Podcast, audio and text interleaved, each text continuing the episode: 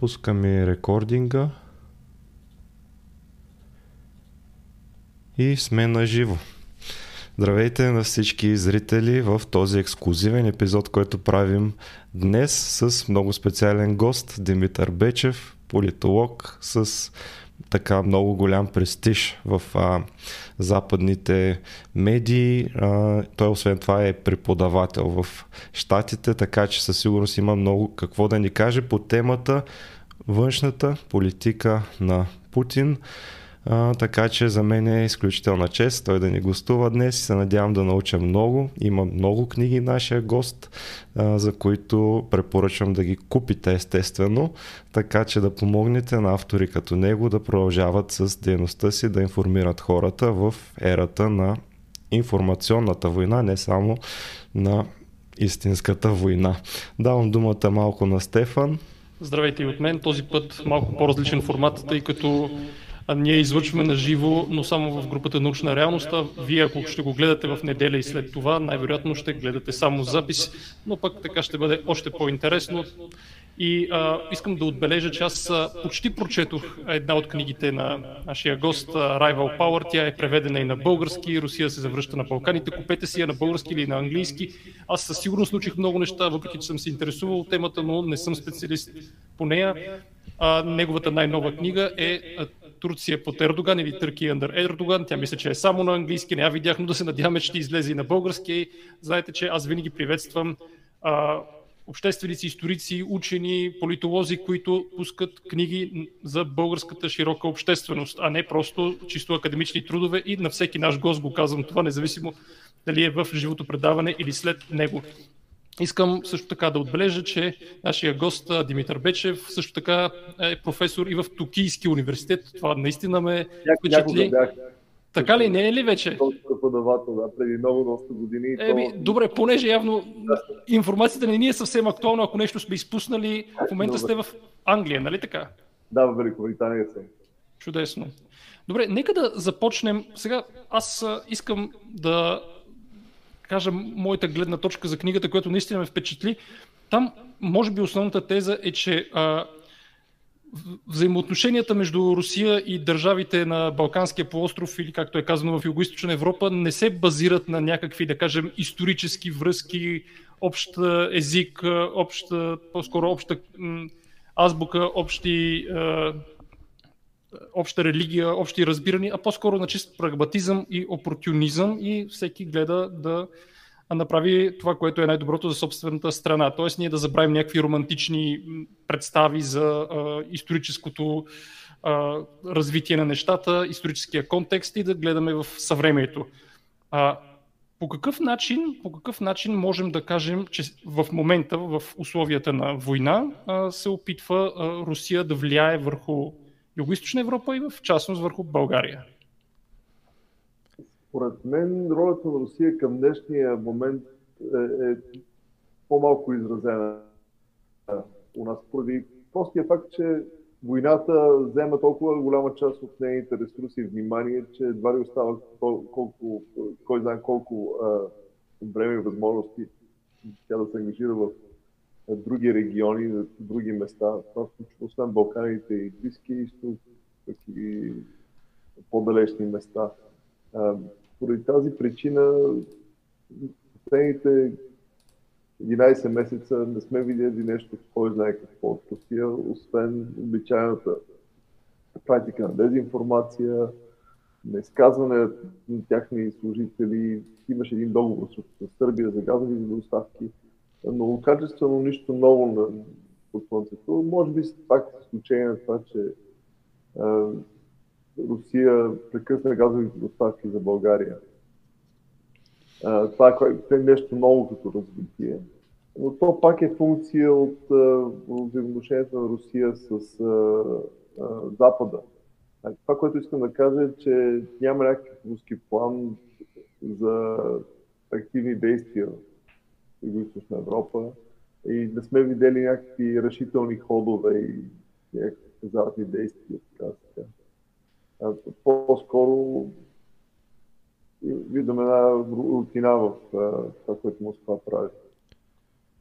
Да, може би да започнем от начало, даже още от разпадането на Съветския съюз. Как се стига до момента, в който Путин завзема властта и какви са първите му стъпки за налагането на неговия авторитаризъм? А това е доста дълъг разговор и за него са писали много хора, включително такива, които много знаят повече по темата, отколкото аз. И, така в резюме, Путин идва на власт благодарение на решението на приличните управници, на Елцин и то за това, може би някои от вашите зрители ще си спомнят този момент, други знаят само от а, книгите и от а, архивния видеоматериал. Но когато Путин беше назначен за премьер министър председател през август 1999 година, много хора, включително и аз, които следяха темата, се запитаха какъв е този човек. Това беше напълно неизвестно, откъде се появи. Защо той се е бил нарочен за приемника на, на, на Елцин? Защото той може да осигури стабилност и сигурност за самия биш президент и неговото обкръжение тази договорка, която Путин изпълни. За Запада тогава Путин беше един предсказуем партньор горе-долу. Имаше рестарт на отношението, особено при Буш и ситуацията след 11 септември. За силовите структури той ги обещава ръководство с твърда ръка, потуши, спечели войната в Чечения. За бизнеса и за по-динамичната част на руското общество. Путин символизираше някакво ръководство с по-ясен поглед за бъдещето, което осигурява стабилност и предсказуемост в бизнес средата. Както написа по-късно Фиона Хил, е, известна изследователка на, на Русия в, в Штатите, Путин имаше много лица. Е, всеки може да си избере този аспект, който му, му, му харесваше. И, и затова той успя да а, трайно да се установи в областта. От това имаше някакви последици за външната политика, която предполагам, че ще следим малко по-нататък в разговор. Коя беше така наречената turning point в политиката на Путин, която, с която загуби доверието на Запада и какво го накара да си промени политиката спрямо Запада, защото ние в началото, доколкото знам, аз не помня толкова добре, бил съм малък, но доколкото знам, той е бил харесван от Запада, както казахте, и изведнъж нещо се променя. Или още в самото начало е имал такъв план. Ами трудно е да спекулираме дали той има такъв план или това, е, което се случи като конфронтация е, е, е неминуемо има няколко повратни точки. Една от тях е вероятно решението на Запада или продиктувано главно от така наречените цветни революции в Грузия, след това и в Украина, говорим с години между 2004-2005 този период. Отговор на Запада, който беше неминуемо да, да даде някаква перспектива на тези страни за интеграция. Това включваше тогава както НАТО, така и Европейския съюз.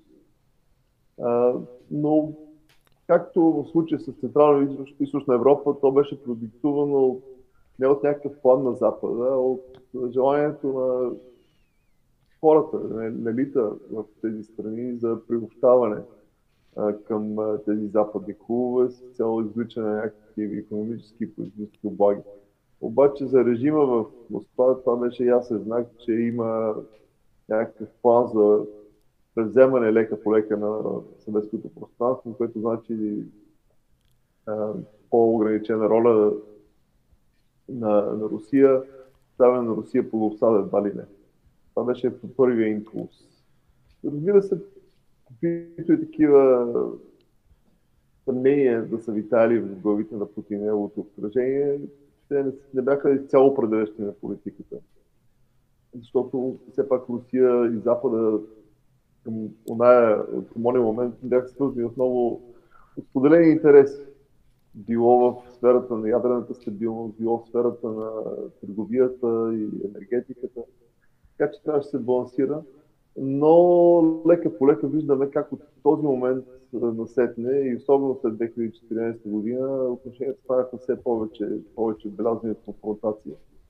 Където едната страна, т.е. Русия, мисля, че Запада има реално желание и по Запада най-вече разбираме Съединените Американски щати, защото Русия, за всички останали, като второстепенни играчи или като васали, нека да не се лъжем, тя така на България че има някакъв план за промяна на режима в, в Русия по подобие на арабската пролет и по подобие на това, което се случи в постсъветското пространство.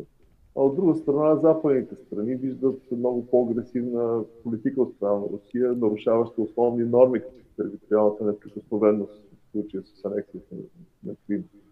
Но дори към 2014 година а, имаше и прагматичен подход. Ако си спомняте, Емануел Макрон говореше, че Русия не може да я променим. Трябва да съжителстваме с нея, да намерим пресечната точка. Видяхме го на трибуните на стадиона в Москва на финала на Световното първенство 2018 година. Германия имаше мащабни проекти в сферата на енергетиката, Северен поток 2, така че за Русия се търсеше някаква точка на баланс. От една страна да се намери начин да се сдържа Путин. От друга страна тези интереси, които са споделени, да бъдат развивани и Русия да бъде все пак партньор, да не бъде изолирана. И именно това промени началото на войната в В момента мостовете са отрязани. И сега сме в някакъв качество на нов етап, който никой не е предполага, че се стигна до там. Дори след ястребите в западните преговори. Е, това е най-общо казано какво се случи в последните 20-25 години. Аз в книгата забелязах две основни линии, които поне на мен ми направиха впечатление. Едната е чисто историческата, как когато Путин отива в някоя държава от Юго-Источна Европа, споделя как в близкото минало, да кажем през 20 век, са били приятелски държавите. Например, с Сърбия по време на Първата световна война, там в книгата беше описан някакъв случай, че се отчита годишнина от екзекуцията на някакви а, пленници по, през 1916 от Австро-Унгария и съответно Путин използва историческия контекст, за да подчертае а, как държавите са приятелски, но това като че ли е фасадно, дори и в България нали, се говори как Русия ни е освободила, но пък не се говори, че по време на Първата световна война сме воювали едни срещу други на Северния фронт. Има ли а, някаква съзнателна, да кажем, а, стратегия да се използва подобен исторически мотив, зад който също се крият чисто комерциални и опортунистични интереси? В принцип, всяка страна във външната си политика използва историята и културните връзки като ресурс и лост за влияние. Тук няма нищо изключително. Моята теза е малко по-различна, както добре отбелязахте, че много често у нас, както привържениците, на, Русия, така и критиците на режима, виждат някаква историческа обвързаност и неизменност, предопределеност, ако щете.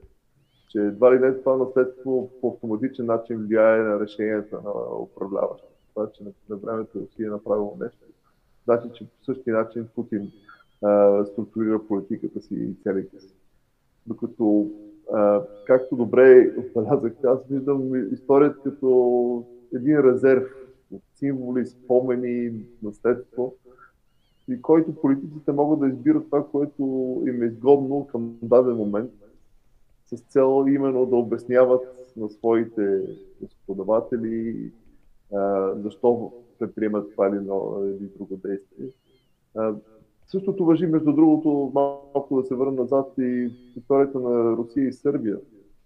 Русия и Сърбия в момента третират отношенията си като изконно исторически обвързани, като едно така, братство по знаменател на славянското единство, но факт е, че за повечето сърби, които към днешния разговор там граждани на страната, формиращия период, който ги оформил като, като е югославския, когато тази федерална държава въобще не беше по-арбитрата на Москва. Това се отразява на много нива. Примерно, няма общи културни препратки. как грубо казано, докато ние в България, може би някаква, спомняте, може би, не гледахме съветски филми, в Югославия са гледали локална продукция пак за съпротивата срещу нацистска Германия, но партизански филми с тяхно участие и с западни звезди, като Ричард Бъртън. Това е един, един разлом. Но сега към днешна дата това няма значение, защото медийната среда, интелектуалното говорене, хората, които се занимават с тази тема, третират, че Сърбия и Русия са били винаги веки знакомство вързани по линия на православната вяра, на славянството, общите политически въжделения. И именно тази книга малко така проблематизира това нещо. Не, че отричам, че нямаме съвместна обща история, то това би, би било глупаво. Например, всеки знае, че българската конституция, първата българска конституция, руската, е писана от руски юрист Лукянов. И то в момент, когато самата Русия не е имало конституция и то десетилетия напред. Само една така метка. Или пък има в, на балканските страни хора от руски происход. Тази вълна от бългвардейци оставила траен отпечатък в обществата и културата, не само на България, но от нейните съседи. Само това само по себе си има някакво значение. А пък и тази новата емиграция, която избяга във връзка с войната, мобилизацията и затварянето към Запада, която днес пребивава в, в Белград, в Турция, предполагам, че и в България ще, една част от тези хора ще бъдат, и също ще оставят някакъв отпечатък. Тоест тези връзки ги има.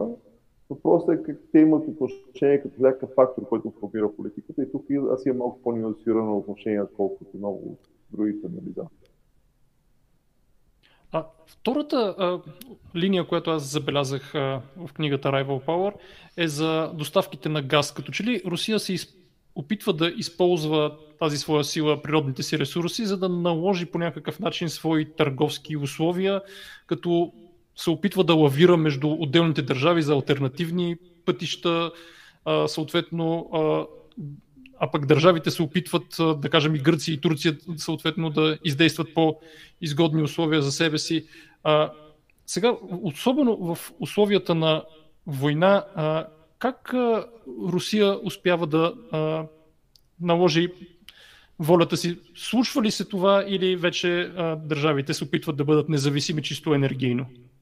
Зависи за кои държави става дума, защото тук, говоряки за Юго-Источна Европа, имаме доста голямо разнообразие от държави с различен енергиен профил и с различни отношения а, с Русия. Например, в една Албания газ въобще не се употребява или в Косово. И по тази причина те нямат и някакви отношения с Русия. От друга страна, в България употребяваме известно количество газ. За него се говореше много. Но от друга страна, България, газа не е толкова важен в енергийния Съвсем друга е ситуацията в Турция, където газ се прави електричество и разбира се, той има много по-голяма роля в енергетиката на страната и съответно връзката с Русия. Русия винаги е използва газа като някакво външно-политически ресурс, не непременно в негативен план, защото взаимовързаността създава и съвместен споделен интерес това беше и основният знаменател от години на десетилетия в руско-германските отношения. Става дума за една страна, в която много, има много по-голяма тежест в определението на политиката на Европейския съюз, че дори на в концепцията на Германия газа правеше руско-европейските отношения предсказуеми и взаимоизгодни. Обаче именно тук се намеси Путин и особено с тази криза, който инструментализира газа като политическо оръжие за оказване на натиск. И това предизвика някаква ограничена криза в Европа. Нямам време сега да се пускаме в подробности и в се на тази ситуация. Но голямата картина в случая е, че Русия от основен доставчик на европейския пазар там дела и беше нещо до 40%. И тук говорим за много по-масштабни големи пазари, не като балканските, които са малки и ограничени. от 40% в момента е може би на 10-15%. И този дял ще продължава да пада. Тоест имаме структурно казано едно откъсване на Русия от, от Европа като цяло и това се отразява и на локално ниво у нас. В България все по-малко и по-малко руски граждани присъства на пазара. именно заради едно политическо решение април месец миналата година и то България беше на от страни. По-различно си стои ситуацията в Сърбия, разбира се, където беше подписан нов дългосрочен договор за доставка. Но при газа винаги има политика, но има и економика и това не трябва да се пренебрегне. Горе-долу това е, това е положението. Добрата новина за България е, че имаме различни доставчици. За това се говори 10-15 години но малко се правеше и сега войната беше външен катализатор, който даде тласък да се развие сектора и да преодолеем някои спънки, които така ни тежаха от дълго време. Преди да стигнем до истинската война, нека да кажем няколко думи за хибридната война, която също е спомената в книгата. А, какви са били средствата за хибридна война преди истинската война и по време на войната, където може би дори става още по-важна? Хибридната война, война или пък използвам един друг термин политическата война. Има един интересен автор, британец Марк Галеоти, който препоръчвам на вашите зрители, който занимава с този термин. А, тя е оръжие в ръцете на държавите и то не от вчера. Ако можеш да деморализираш противника си без да използваш сила, който е рисково за самия теб, ползването на сила, не е еднозначно. По-хубаво, по-хубаво направиш по този път, без да се налага да стреляш и да поемаш този политически риск от ответен удар. И Русия, като общо ето по-слабия играч спрямо Запада, винаги е използвал такива приеми. Пропаганда, дезинформация, подпомагане на политически и обществени актьори, които са против статуквото по една или друга причина.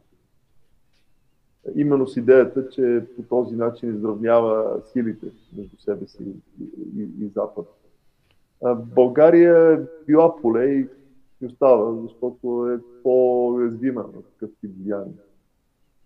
Но това, което аз искам да кажа в книгата, и е добре така загаднахте за него още в началото на разговора, че за да работи тази тактика, трябва да има достатъчно много хора и влиятелни актьори от другата страна, които са готови да се включат в руската игра, защото това е изгодно за самите тях. Ако си представим една популистка партия в ненаименована страна, нейният интерес е да бъде в парламента, да влияе върху решението, да има достъп до ресурси, да остане на власт дори. И ако един съюз с Русия е пътя, то това е добре дошло. Ако обаче е по-изгодно електорално или пък това и носи повече някакви други ползи, Русия да бъде врагът, популистите може би ще сменят тематиката или важната електронната тема и ще обърнат, ще се обърнат срещу Русия. Така че има го това много, в, особено в такъв регион като Източна Европа, където демокрациите са млади, не са консолидирани, уязвими са, царува корупция и завладяната държава е феномен с почти универсално присъствие. За Русия тук има много лесни цели. И това, което се казва на английски, ниско растящ спорт, това звучи смешно на български, но може да си представите аналогия. Има достатъчно много политически актьори, обществени играчи, медии, които са да на такова влияние. Било за това, защото имат някакви свои а, сметки вътре в вътрешната политика, било защото питаят недоверие и дори омраза към Запада, а, или защото а, са по принцип отворени към типа послания, които идват от, от Москва. Да. А, има ли начин по който можем да се защитим от дезинформацията, която идва или това е почти невъзможно в днешната съвременна медийна среда? Да, това е трудно и едва ли аз имам някакъв отговор. Така, моята интуиция в случая е, че най-лошата стратегия за борба с дезинформацията е да се отговаря с друга дезинформация. А, а по-скоро трябва или с информационна война от наша страна. А, по-важно за мен е да видим кои са условията, които помагат на дезинформацията, било то от страна на Русия или пък от други актьори с неясен дневен ред или негативен дневен ред, да, да, да процъфтява. Какво значи това? Например, медиите, финансирането на медиите, прозрачността в тази среда, енергийния сектор, същото гражданското участие, отчетността, прозрачността на вземането на решенията. То това, ако осъществи, ако има напредък по тези теми, за външните влияния ще е много по-трудно те да прокарват своите послания.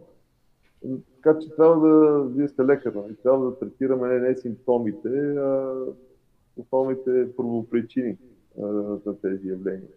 С, разбира се, разбирането, че някои неща не могат да бъдат излекувани до край, а, могат само да се ограничават, да се сдържат като, като, като проблеми. Защото ясно е, пак да се върнем на България, че винаги, каквито и да е обстоятелства, има част от гражданите, които се питаят неприязан към САЩ, към Запада, ще обвиняват Европейския съюз за или не и те гледат на Русия като спасител. Това е, това е неизбежно. А, и трябва, може би, да се примирим с, с това нещо. И това, което може да променим е обществената среда до някъде институциите, които способстват или пък пречат на такъв лоши влияния отвън. Добре, понеже времето ни е доста ограничено, нека все пак да се насочим и към най-актуалната тема в последната година. Това е войната. На мен не ми е ясно защо въобще му беше на Путин да атакува. Значи аз помня, когато нали, съобщиха, че е започнала инвазията и, и на практика войната.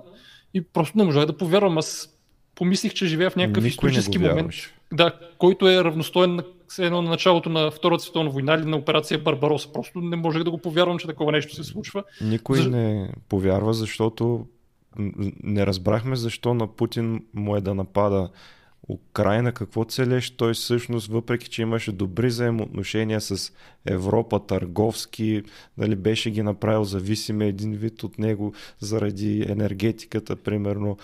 А, и изведнъж започва война. Той смяташе ли, че така ще си намали доста може би не го предсказали, не знам, Или че така ще имаше намали друга теза, че неговите съветници са го заблудили за, за военната мощ, която конвенционалната поне се оказа доста така неефективна. Да, сложен е въпроса, но най-простият ти отговор според мен е, че той е искрено е мислил, че има огромен шанс за успех. Ако Киев беше паднал в рамките на седмица-две и Запада беше поставен пред свършен факт, разговорът ще, да бъде съвсем различен. По никакъв начин не очакваше подобно съпротива.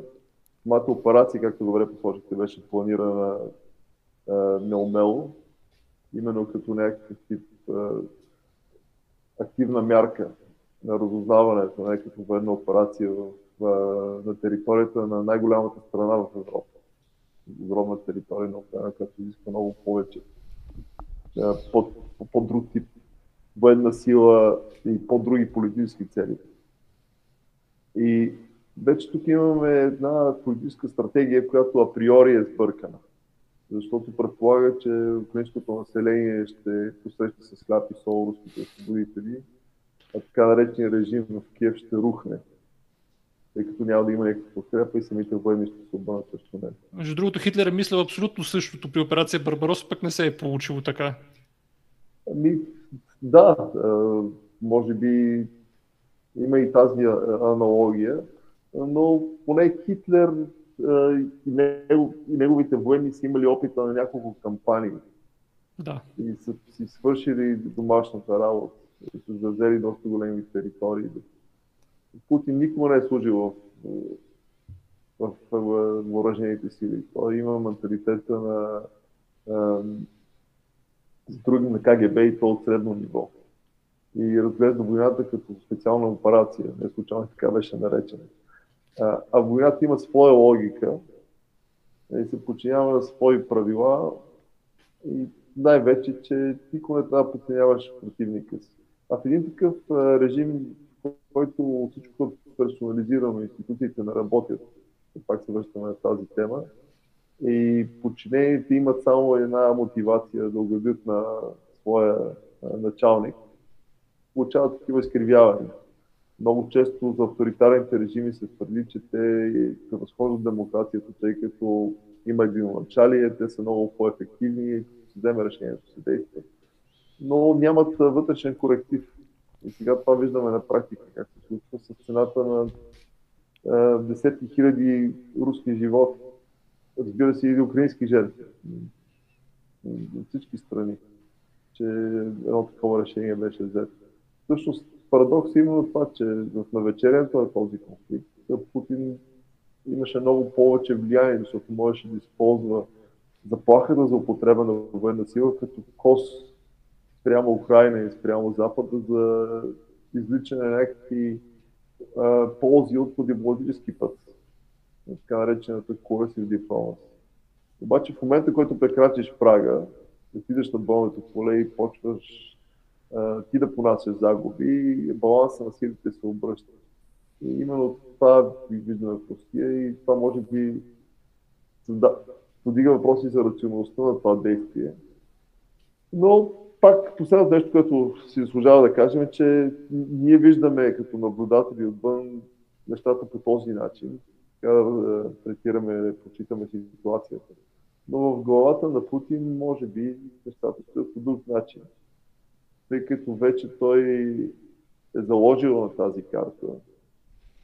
И Русия контролира нещо типа на 18% от за територия. Украина се бори, но е зависима от западната помощ. Той най-вероятно мисли, че времето на страната на Русия, защото в един момент Запада ще направи завой, Украина ще бъде оставена сама себе си и Русия ще наделее с силата на волята и с способността да дава все повече жертви, но да не се отказва от своето решение. Най-вероятно нещо подобно ще се случва при Путин и най-тесния му кръг. И че в крайна сметка съдник няма да сме ние в социалните медии и, и в блоговете, а ще бъдат историята. След 20-30 години за него ще се говори като силния лидер, който с цената на милиони, аре не може да милиони, десетки хиляди човешки жертви и лишения, е постигнал е, нещо много важно да обедини отново руските земи. Нещо от този тип се случва. Дали тази месианска визия ще доведе до някакъв аспект на моето поле, трудно да се предскаже към днешна дата. По-скоро не, разбира се. Но им, тя има своята рационалност сама в себе си и, и не трябва да не, не трябва да да проектираме това, което ние мислим за войната върху това, което хората в Кремъл, на високите етажи на, на властта в Москва мислят за нея.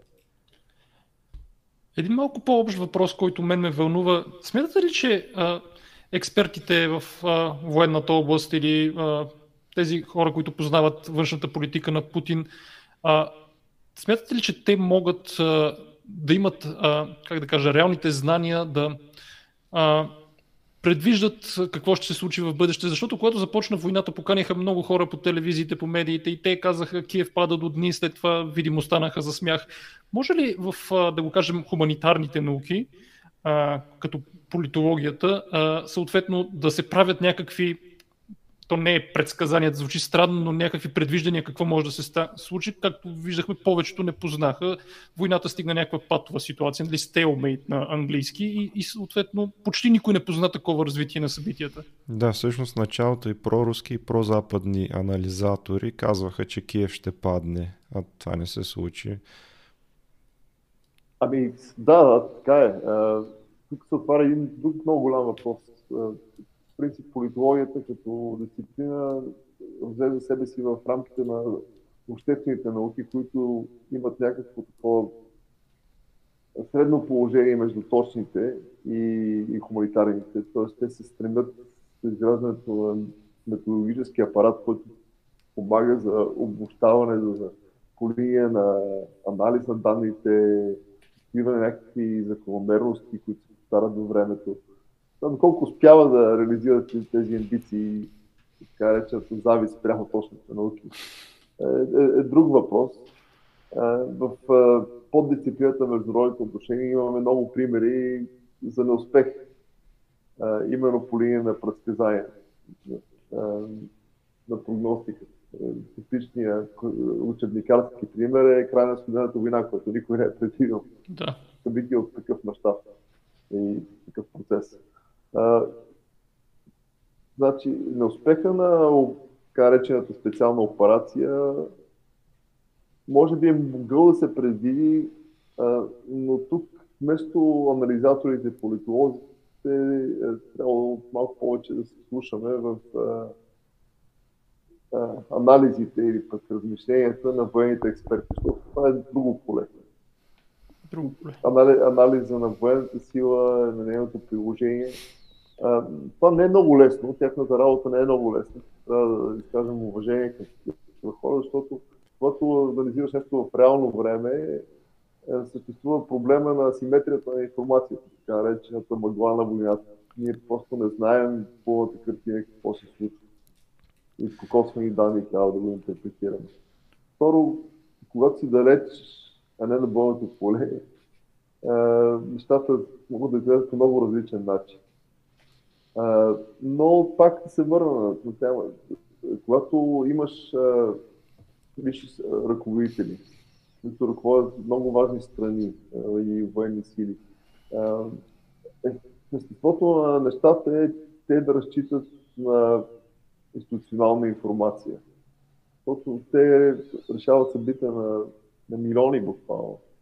И тук виждаме изкривяването на този авторитарен режим, който първо на първо тази прословута военна реформа в Русия се оказа малко фасадна, въпреки успехите в друг тип кампания, разбира се, както в Донбас, така и особено в Сирия.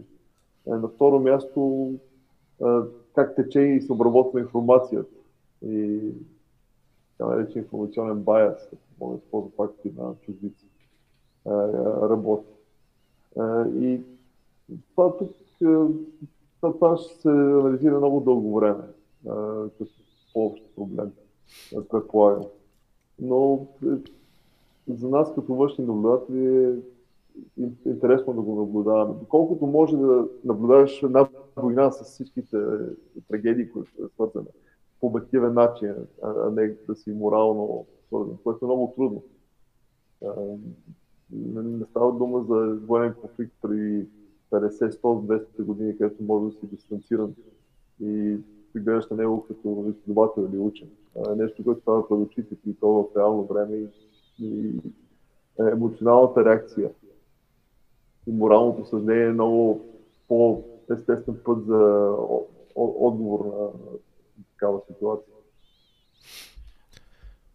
Добре, а на мен ми е много интересно дали Путин има някакви а, има някакви анализатори, които казват, че Путин се е подготвял дълго време за тази война и видимо в Русия руския народ реагира а, положително на избухването на така наречената специална операция. Това на какво се дължи? Може би от десетилетия Путин за, за, а, така с информация ги залива и само с една гледна точка. Имаше много вяли протести, имаше някакви, но да. съвсем анемични. И Русия е голяма страна, всъщност. И обществото има различни реакции. Теологията, която идва от там, винаги трябва така с леко съмнение да, да я разчитаме и да интерпретираме, защото в условията на авторитарен режим а, картината винаги е сигурно изкривена. Тоест, тебе, ако те пита като респондент в социологическа анкета, какво мислиш за, за войната, а, ако мислиш няколко пъти как точно ще отговориш на този въпрос, защото не знаеш кой те пита какво следва за теб лично. Това е, е чисто ебристичният проблем на, на този тип проучвания. Но ако може да се обобщи, ясно е, че една част от населението може да е ентусиазирана под влияние на пропагандата, която бива заливана и която използва пак отново историята. Нали, виждам как практиките към Втората световна война, към героизма на руския народ. Към денацификация. А, именно как това се използва като средство за събуждане на някаква колективна емоция. Но пък от друга страна изглежда, че немалко хора в Русия, без да са противници на войната, се опитват да се дистанцират от нея, просто да вият главата си в касък, така да се каже, се зариват главата. И да се концентрират върху ежедневието си, без да мислят това, което се случва. Това беше особено възможно преди да има мобилизация. Сега по-интересно как се случва към днешна дата, когато се, една голяма част от населението потенциално може да бъде извикана и пратена на фронта. Но като че ли този тип апатия и а, фрагментиране на обществото, което между другото е характерна и за България. Русия прилича малко на България. Не случайно България е трудно много често в различни сфери да видим гражданско действие и сътрудничество на гражданите за обществени каузи. И този тип нагласи има голямо значение за бялата опозиция спрямо, спрямо такъв бъден който разбира се има огромна цена за Русия като общество, като економика, като страна за руските хора. А, и това е, това е тъжното в случай, че има една пасивност. И ако сравним оптимизма и комунистическия режим на времето, този паралел често се прави, комунизма беше основан на идеята, че всеки трябва да е активно включен в системата, да участва в комсомола, да показва, да, да, да, уча, да, да бъде мобилизиран. Особено в първите стадии при Сталин.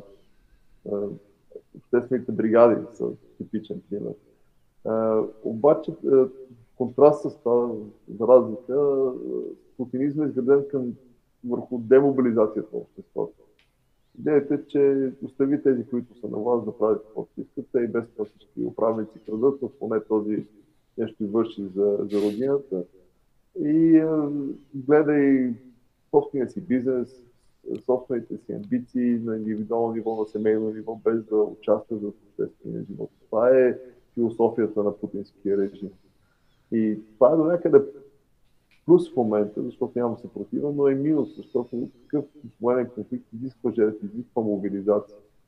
А Русия не е сталинската Русия, тя е ново общество, което е създадено в по-съветския период в условията на този економически преход и е белязвано от недоверие, разломи и фрагментация. Нещо като България, но в много по-голям мащаб и в по-патологична на форума. Понеже времето напредна, само няколко бързи въпроса ще помоля с кратък отговор. Вие страхувате ли се от ядрена война? Смятате ли, че е възможно? Никой не трябва да изключваме, но за щастие, като че ли в момента опасността е по-малка. Много анализатори мислят, че Путин е притиснат към стената и вече от отчаяние няма да има друг ход, освен да употреби ядрено оръжие. Но както преди казах, неговият анализ за войната може би е съвсем различен. Той не мисли, че губи. Той мисли, че печели. Да, има, ако трябва да ескалира, може да ескалира по друг път. Именно удари по гражданската инфраструктура. Защото проблема от рационална гледна точка на ядреното оръжие е, че то като инструмент не дава някакви политически облаги. Може би заплахата за употреба може да принуди противника да направи отстъпка.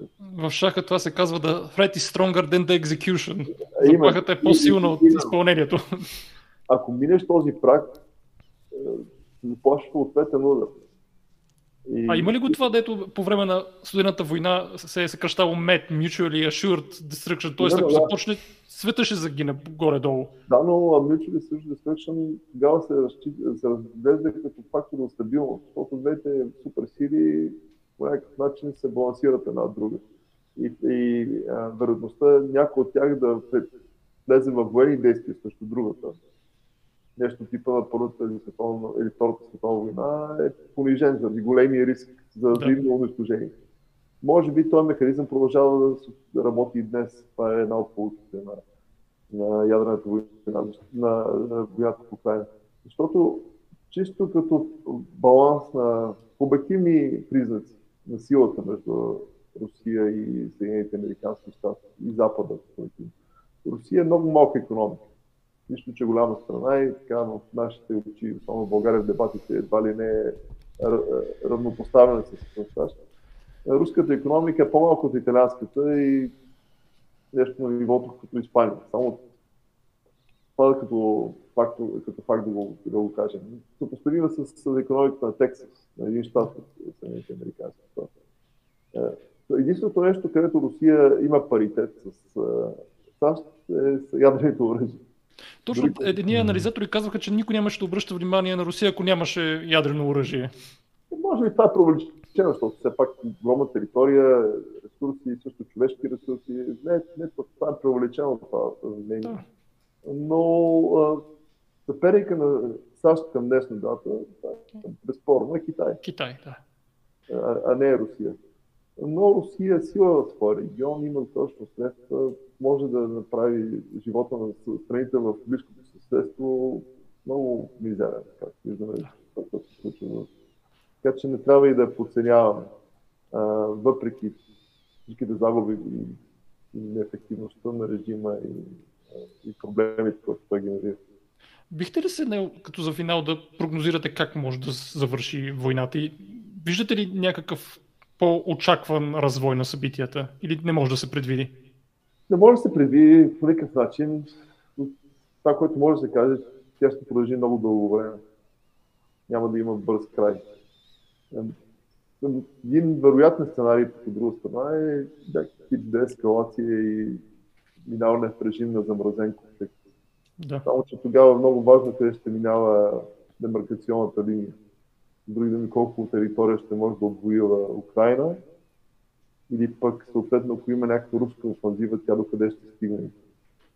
Примерно, ако е успешна, може би ще успее да завоюва цялата територия на Донбас, което е минималната цел на, на, на Путин в, в войната. Но, за съжаление, ще има много жертви още, ще има много разрушения. И вече тук интересен въпрос е тези опасения за негативни ефекти върху света в по-глобален план. За щастие, енергийната картина изглежда в Европа и на глобално ниво изглежда поносима. Нямаше някакъв а, реален скок на, на цените на суровия петрол.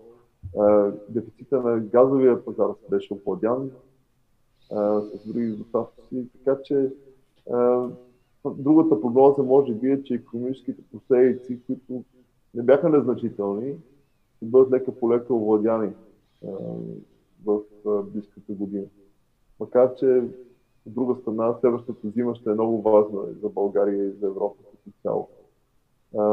Но пак да се върна, прогнозата е, че трагедията ще продължи. И за нея има един виновник, това е Владимир Путин, той реши да направи този стъп. Изключително много благодаря за анализа. За финал ние препоръчваме книги всяка седмица на нашите зрители, ако мога аз да започна, разбира се, книгата Rival Power, която почти съм я привършил на българския, има преведена с заглавието Русия се завръща на Балканите. Ще се радвам и книгата за Ердоган също да бъде преведена. Надявам се това да предстои или още нямате такива планове. Ами надявам се, че ще има български издател, така че използвам случая за Ето, кажа, ние познаваме доста издатели и даже ни ги гледат. Да. чудесно, чудесно. А, между другото, аз съм на трето място в българския Goodreads по последователи. Последвайте ме в Goodreads, за да мина Христо Блажев, между другото. Да. А, и да препоръчам книга. Знаете, че аз чета много за Втората световна война, така че този път ви препоръчвам за SS The Order of the Death's Head. На... Тя е стара книга, аз ги поръчвам ефтино от Англия, нашите зрители знаят, на Хайнц Хьоне, немски автор, но преведена на английски. Така че четете повече за Втората световна война, за да разберете какво се случва в днешно време, защото нашия съвременен свят е резултат от Втората световна война. Това е от мен като предложение. Аз бих препоръчал, както винаги препоръчвам в такива по-политически насочени епизоди, как умират демокрациите на а, Даниел Зиблат и Стиван Левицки. Книга, която описва настъпването а, на Тръмп в властта на Штатите, в което, между другото, голямо влияние има и режима на Путин и а, той така с доста манипулационни методи в щатите и с разпространение на дезинформация, разбира се, в социалните мрежи, благодарение на някои маркетинг компании, особено насочени в Фейсбук, успя да постигне успех в щатите. Препоръчвам тази книга и давам на Димитър Бечев да препоръча нещо освен неговите книги, които казахме, че трябва да си ги купите? Ами ако, тъй като говорим за Втората световна война, е, има интересен подкаст, който е изцяло посветен на Втората световна война. Е, Стефан може би го знае. Е, казва се We have ways to make it talk. Не, не го знам, но ще го проуча. Интересно. Да. Джон Холанд, мисля, че се казва историка. Има много интересни епизоди може би буквално всяка, всеки 10 дена има нов епизод на някакъв нов аспект на войната, на военни конфликти. Така че ако смени малко жанра, препоръчвам го него на, на вашите. Да, той има и книги, Джон Холанд, аз съм го чувал като автор, да.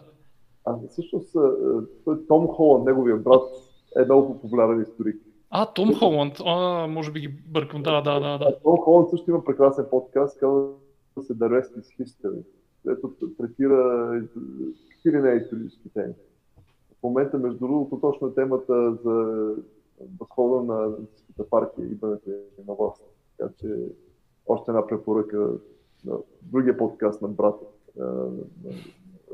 Ето всички вече имат подкаст. Всеки има подкаст, така е. да.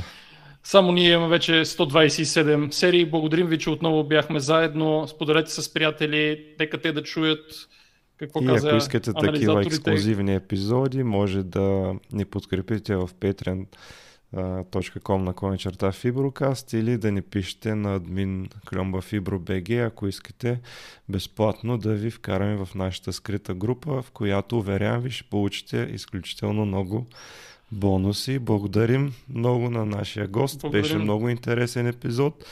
А, вие ще го видите повечето на запис само нашите членове в научна реалност ще го видят сега и го виждат на живо. Чао и до нови срещи. Чао и до нови срещи. Чао.